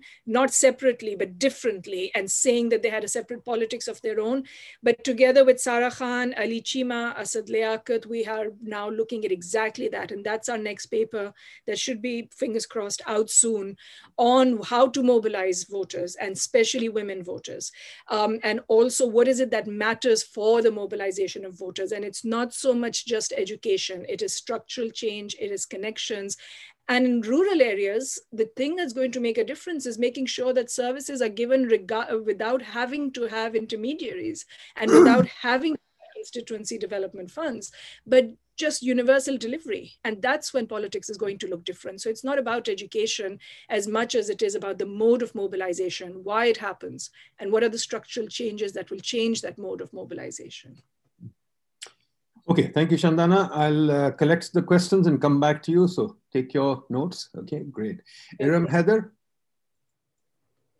Dr. Iram Heather from Wooster, Ohio, I think. Iram, are you there? Hey, I'm here. I'm sorry. Can you hear me? I I, ah, I think I was having some trouble. Um, hi, Shandana. Um, you know, absolutely fabulous book. Uh, in fact, uh, coincidentally, I just finished reviewing it for Commonwealth and comparative politics. So, inshallah, that should be out soon. And I and I really, I, you know, I put it in conversation with um, Dr. Asim Sajjad's book as well. And I'm so glad Hassan brought that up because to me, the thing that really stood out is that we seem to be in this tension between making some kind of progress with the kind of the material changes that have happened in the Punjab over land sort of land holdings uh, and also remittances I think was the other big point that you know Asim had is that remittance money coming in has made middle class voters shift away in, to some extent from the feudal or, or needing sort of feudal patronage in quite the same way. And your book also speaks to how when you know, there's not this trifecta of social and economic and political power held by the feudal, then there is some kind of counterbalance that can happen with another entity in the same constituency. So there can be these, if there's an economic locus of power that shifts somehow away from agricultural, large agricultural land ownings. So the question really is, you know, what potential do we see for more fragmentation or more sort of change in the material conditions in, in Punjab, not just the rural Punjab, but also sort of semi-urban Punjab that would lead to sort of meaningful competition. And that's really what your book, at least to me, speaks to is the idea of meaningful competition for voters to actually have choice between who they can uh, choose to vote for. Um, and to really, and so, you know, so now this, this work is kind of coming into, you know, 2021. What do you see as the big shifts in economic power that could potentially lead to this kind of change? I'd be really interested in knowing. But fantastic work overall, and you know, congratulations many times over. Thank you. Thank you, Alia Khan.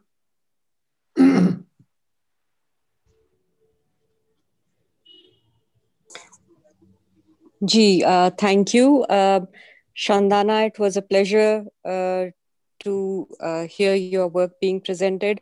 I'm Sarah's mother, uh, so I'd known about this uh, work for a while. Um, my question is, and i I hope I can frame it uh, properly.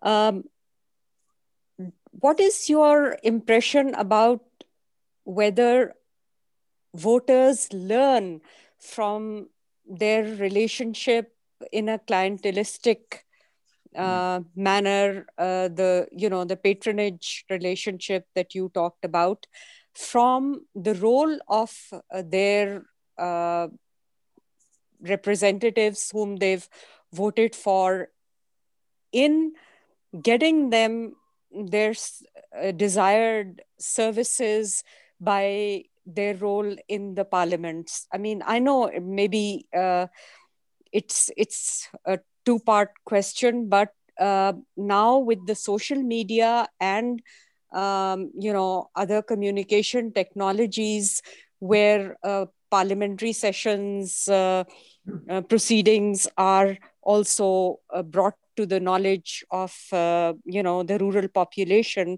they do have a fair idea of how the candidate that they voted for is doing so, do you think that over the time period that you studied, there has been a change in voter preferences um, because of that? Thank you. Thank you, Alia. Thank you. Arsalan Ahmed. Assalamu alaikum. Uh, first of all, I want to congratulate author on uh, incredible um, piece of uh, information that she just shared for with us. Um, I am basically uh, uh, part of PTI media team, and I generally am involved with the central party leadership uh, with regards to a lot of activities that they do, and I find this research very interesting. Uh, with regards to how the political parties can learn from a lot of things, especially with regards to how they can look into different areas, uh, how the, the land situation is, how the voter situation is, but unfortunately, I do want to highlight few things. Uh, even as part of uh, ruling party uh, central uh, department and central leadership group, uh, which is led by the chief organizer Saifullah Khan Niazi these days, mm-hmm. I find that there are a lot of problems that exist internally for political parties, even to look out for those things. For instance, the way uh, tickets are distributed, the way power structures are within the parties, and the way um, you know, even if the, the way these Senate elections are coming and the way tickets process is happening, or uh, these type of mm, type of power structures, which I think I would love to hear uh, the author's view that how the political parties can balance out those realities, how they can work on the structural changes before uh, we look at how we can possibly bring the impact,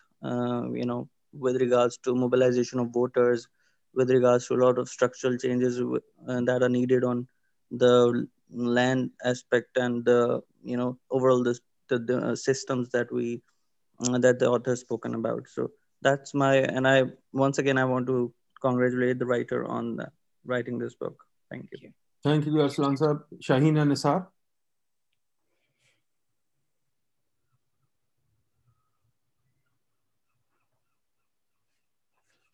Have we lost Shahina? Shahina? I think we've lost her. Idris No? I'm here. Oh. I'm here. Hello. Hello. Assalamu alaikum. It's, I think it's a very good book that has, um, you know, that has led to such a, a debate. And, you know, I have also enjoyed the comments because um, I've been listening to you very carefully. Um, I, I think my comments would be more like a suggestion for the future because I would like to have a more forward looking approach towards the politics in Pakistan because um, I had some um, in the past, a few years back, when I was looking at some governance aspects. I looked into Sargodha and I thought that you know they had good data over there, and you know uh, the budgets were well defined uh, at the local government level. Um, but in other places they were not. So, um, so there are disparities. I mean, my view would be totally, I mean, not totally, but you know, I will try to integrate with the social and political aspects. But I'm an economist, so my question is that you know. Um, I would not consider this study as a representative of, uh, of the whole Pakistan because it's a sample on uh, of Sargodha where you know you have the landed class, I know the regions in the northern Punjab where there are landed classes, but most of them are serving, you know, here and there or in the military. Um, and then, you know, there's mu- not much interest and there's no entrepreneurship uh, taking place in those rural villages. So the dynamics are totally different in those villages. And so we need to f- find out how much population, you know, to start a study with the with the representative, you know, like a like a stratification of data for uh, for the villages and see across and see what patterns we have. And you know these villages these villages in the northern punjab for example which are i mean as Adeel Malik said you know depend on hydrology and you know they are barani areas and people are serving in the military and all that. So there's not much entrepreneurship. So the, the voting pattern would be very different. And people are also migrating to urban areas. I won't be long, but there's another important point I want to make. And you are definitely going ahead with the urban study too. Uh, I would suggest that if you could please take the view where urban versus rural dynamics are playing a role in migration and how it is setting the pattern for uh, for voting because you have 65 um, uh, you know there 65% of the youth uh, in Pakistan and then you are also promising internet in the villages so there that's going to be another dynamic factor which may affect the voting system and if the voting becomes through internet or something you know then it becomes a totally different um, ball game um, in many ways. Um, thank you very much and um, hope to hear from you. Thank you, Shahina. Thank you. Thank you very much. Khaja Saab. Uh, I just wanted to ask uh, what uh, Shahina said in the last about migration. Uh, Idris sab, please speak louder, come closer to the mic. I just wanted to ask about migration. This migration makes a difference, especially if uh, the, those in the villages are receiving remittances? Hmm. And um, what about the educational profile of those who are going to the landlord to make voting decisions? These are the two questions. Thank okay, you. great. Shaina, uh, sorry, Shandana, let's go back to you. You can take up these questions and then. Okay, and I'm going to do that um, without getting into too much detail. So hopefully you'll forgive me for that. But these are excellent questions, and I do want to deal with each one. Starting with um, Iram's. Um, Iram, I think economic changes are important, but for Pakistan, I think the thing that will really create meaningful competition is something that Hassan mentioned earlier as well. Is what is it that will take us from this mode of politics, where we've seen quite a lot of change, and that's what I'm documenting in the book. But I think that change has its limits, as Adeel and Hassan have rightly picked up on. Beyond this, something else has got to give, and something um, there has to be a different kind of politics. And so to me, that kind of politics gets created on the move towards programmatic politics. But programmatic politics is a way down the path that we're traveling um, along, not to imply at all that this is linear in any sense, but the idea is what's going to bring you to programmatic politics. The first step on that is service delivery. You've got to shift the conversation from basic access to something that goes beyond if people are really just wondering about how to do politics so that they can get access to a road that connects their village to um, the highway, um, that's you know there's no room over there to start talking about labor policy or education policy. So services have got to become a universal, um, universally delivered good where you don't need to involve all of your politics for us to then start talking about programmatic politics. The basic question of which is which party's programmatic politics do you prefer? So when we say we want programmatic politics, it's really about party platforms.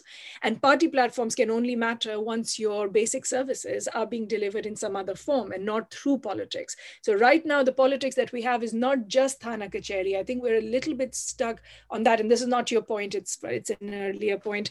Um, it's also the uh, politics of um, the schools running and the health center being provided for. And really still um, the, the most popular that we've captured is Nalis um, and, and Sarke inside um, the, the Galiyan. Um, right? So it's the sarak, it's the gully, it's the nali that's really sort of still not being delivered. So meaningful competition, I think, is connected to programmatic ideas. And that's got to have services working in a different way rather than just the economic shifting.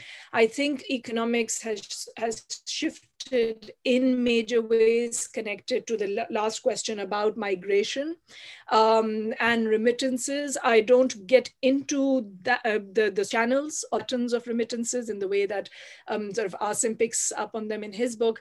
But what I do talk about is what is it that has allowed dependence to reduce in these villages? And why is it that we see that 7% figure on dependency voting? And that essentially is the fact that there's money coming in from other sources. And some of it is remittances from further afield, but a lot of it is just people being able to access employment in nearby towns more easily and being able to move off land to other kinds of industry and sectors. Um, but what they do with that money, the first thing that you're going to try and do, besides fixing your house, which is sort of the first investment that people will try and do, the pakki chat, the pakki diware, all of that, is try and buy land so when the landlord starts to sell off little pieces, they're being bought by people that are getting um, money from outside because that ends up affecting your social status.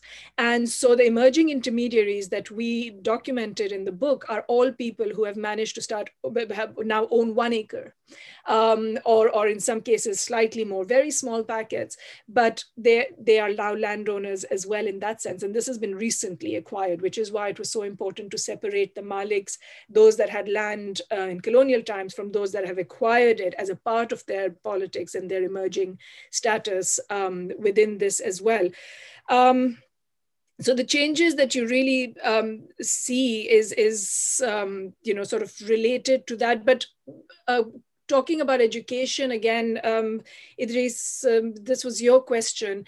Um, 80% in the book, I sort of record, record this, we don't see much of a difference for education level. 80% of everyone we spoke to are part of Dhara politics. And the 20% um, had a slight difference in, in education, um, but, and were younger, but that's 20% of the full population um, of, of our sample, sorry. And uh, we tried to make sure that was representative. So I'm trying to sort of uh, extrapolate from that. Um, but uh, education is, is doesn't help differentiate them that much. Um, Aliaji, you know that we're working um, to a great extent with urban voters and with women voters now, and a paper that both you and Shaina might be quite interested in that uh, you may have heard, we've just submitted um, yesterday, is on what we're calling the empty promise of urbanization. And you should be able to read this very soon as an IDS working paper for now, uh, which is on the fact that women vote less in urban areas than in rural areas. And this is a phenomena both in our country and uh, next door in, in India as well, is that a, once you um, are in an urban area, women disengage from politics in a way that um, they don't actually in rural areas. But in rural areas, they're voting as part of a family, as part of this dhara. So there, there's this need to draw votes out. So it brings women, uh, women out as voters, but not as independent decision makers of who to vote for or what, how to strategically use that vote. But in urban areas, they're disconnecting from politics. Um, and um, to connect this to a question, Arsalan, that you asked, I've actually followed your party on a mobilization campaign in 2017 for a by election in Lahore.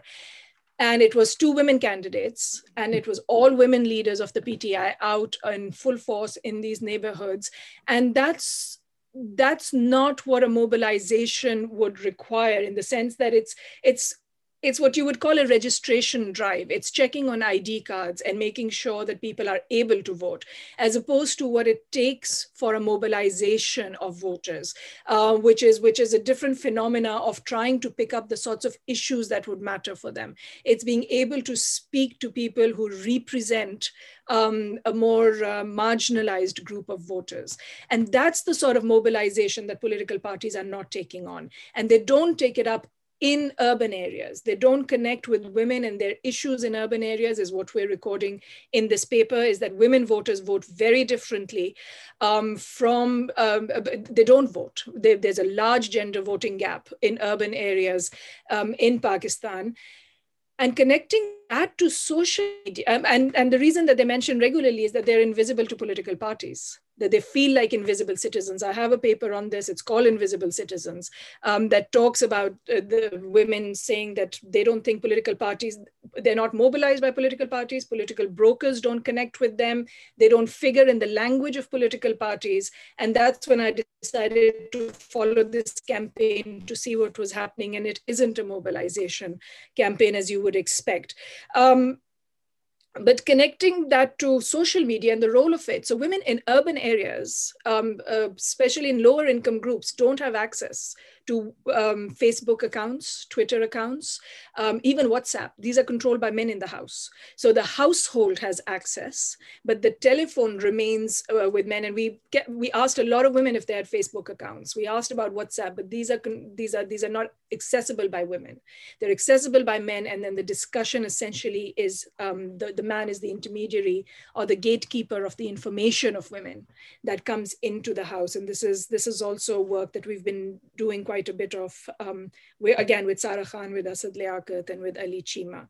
So I, I, I'm hoping that that answers the questions um, that you've asked, Shahina. I fully agree with you in being sort of forward looking, and I'm hoping that all of you at PIDE are preparing your students to be able to um, apply these concepts and ideas in other districts and find out what's happening there and to see how generalizable these ideas really are and, and on what dimensions does politics change. So if in barani areas, the role of the landlord is different, then what sustains Dhara politics? Because what we know is that they're not connecting very directly to political parties either, or being mobilized, to put it a different way, by political parties directly either. So then along which dimensions does politics change when you change the economic and, um, and social structure of a district?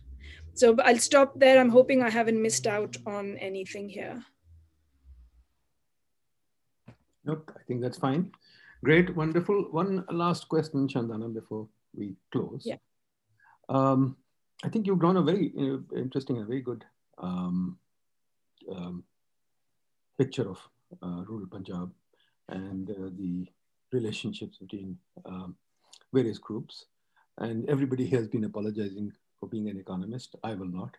I think, quite frankly, um, there is a certain economic story there that you have touched upon, and maybe I, would like to get your views on it. We recently had a grand national dialogue series with five or six, um, you know, maybe 20, 30 people, and talked about reform possibilities. The one thing that came out very clearly, um, you talk about it, that the, um, the um, uh, weight of history, you talk about historical inertia, but the one historical inertia that we seem to highlight, we economists, and at least in the PID or the groups that we had, which you don't bring out, is the colonial state, which is Hamza Alavi's thesis, that the colonial state is still hanging around. And the colonial state is kind of uh, not just the military, but uh, the, the, bureaucracy, for example, uh, I mean, you can't survive in any rural area without the common term patwari, right? So that still exists. So the colonial structure doesn't seem to end up in, in, in your analysis at all. The second thing is that, um, I mean, given the colonial state, I mean, the common story that we hear, and I think there's some substance to it, that the electables, which is what Imran was looking for, we got the PTI guy here, but Imran eventually had to compromise with the electables. And the electables are your uh, local, whoever, the uh, Waderas, or whatever term you like to use with them. But the electables thrive because of the relationship. There's a feedback mechanism from the colonial state that, that makes them thrive. For example, very simple, even I as a Pakistani, I can't go anywhere unless I get an attestation from a civil servant. I can't do anything. I can't even bloody well, um, you know, buy a, a car without an attestation from a civil servant, right? So everything depends there. But the, so the electables thrive on that, and that the electable story is a very important story. But there's a feedback mechanism from there. And the second thing which you emphasize very well, local government. But the electables don't want the local government because it dissipates their power exactly as your analysis. But the thing is that what we asked for was there should be more elections. For example, in the US, there's an election every year. In England, there's an election every year, local government or this or that, etc. There are no elections in Pakistan once every five years. So what about if there were more elections? That would change. Um, so I think I'd like to, you to reflect on that. How does that impact your analysis and where will you take it further? In terms of, sorry, Nadeem, what is the question in terms of whether I think more election, uh, in terms of more electoral uh, activity? Okay, okay, let me let me reframe. How do the rules of the game affect uh, what you're studying? The rules of the game are given in colonial times. People are playing the game according to the rules that have been handed down to them. The 1935 Constitution, the colonial state, the those rules exist, right? So people are maximizing, as an economist, I would say people are maximizing under those rules. So the sheikhs and those guys, etc., they're all playing this game. I'm thinking in game theory terms. They're all playing this game, given the rules that they face. Nobody wants to change the rules. So yes, they're learning, they'll progress, etc., etc. But unless we change the rules, which is where more elections comes in, which is where other things come in. For example, constituencies. Nobody redesigns the constituencies. Despite censuses, constituencies have not been redesigned. How does that impact your analysis? Supposing we had that push for those things, what would it matter? Oh, it wouldn't matter. Uh, no, I think it does matter. Uh, so the colonial state and colonial rules of the game is absolutely central to the book in that differentiation between proprietary and crown, which is my main variable, right? Which is, so I say the politics you see today is the impact of institutions put into place by, a, by colonial rule 100 years ago, over at the time when we were observing this about 100 years ago. And the fact that we see real path dependence on politics. What you're now talking about is the colonial nature of the state as well, and the extent to which um, that plays in this? And that is a good question around what is the face of the state or what is the extent of the state that is visible to a rural voter? And what is it of the state that they see? They see the patwari, they see the local magistrate, they see the tehsildar, the, the police officer, they see all of those officers. Um, beyond that, the state becomes a quite abstract notion to them. And beyond that, it's all about this local politics, and that's the access that they'll get. So it's it's part of the answer that I gave. I mean, it's essentially the answer that I gave to Iram's question as well, which is it's, um, and to Hassan's earlier, which is the institutions are what's going to matter. It's the institutions that are actually lacking right now to be able to move out of that, to be able to see what kinds of democratic institutions are going to work here. And I think what I'm trying to say what I've contributed to that in the book is to say that there is a real process of democratization that, if we want to observe, is observable in rural areas. The part of the puzzle is missing, and that hasn't allowed it to be more than it is is this lack of institutionalization of, demo, of democracy at higher tiers within the bureaucracy within decision making processes within the way parties function and within the way that they're internally organized. In, in the point i just made to arsalan's point about uh, mobilization processes that's an internal politics. You can play your senate politics in, at the national level but your party's got to have arms to it that are out in the countryside mobilizing voters and mobilizing them around programs programmatic conversations of we can change education policy. You will have more schools, you will have more health centers. Um, that kind of institutionalization is important. But the note on which my book ends very strongly is that the politics that will change and that we were able to observe is that of local government and bringing those institutions closer to the ground. And I think we would be saying something very different if we had actually built on, um, managed to allow these to continue with elections every four years. And absolutely central to the book also i think i say this very clearly is that being able to predict an election knowing that it's coming with some certainty allows voters to play a very different game when you don't know when the next election is it's a different politics but when you know that there's a moment of accountability coming in 4 years in 5 years that they're going to have to be sort of you know they're going to show up at your door asking for your vote again and that's going to give you a real moment to change what you're asking for um, it changes everything it's the predictability of the election election that has a real force of its own.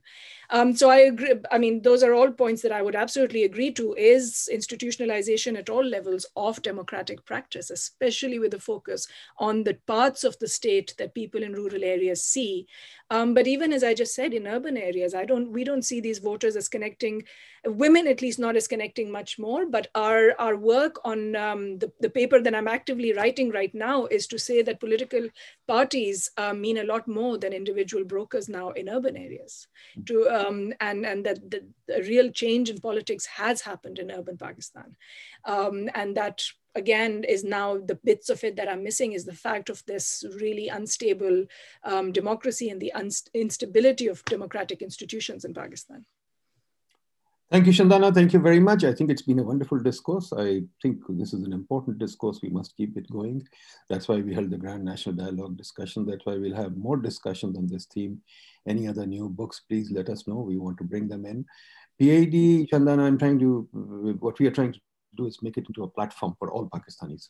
So we are happy to launch all books, all research in PID, because the job of PID should be really, it's much more like the CEPR in the UK or NBER in uh, um, uh, the US. We want to become a platform and get Pakistanis to collaborate. We find that Pakistanis sitting in silos. There's a group here, there's a group there, and they sort of kind of don't talk to each other. Universities don't talk to each other. In Lahore, there are 10 universities, none of them talk to each other.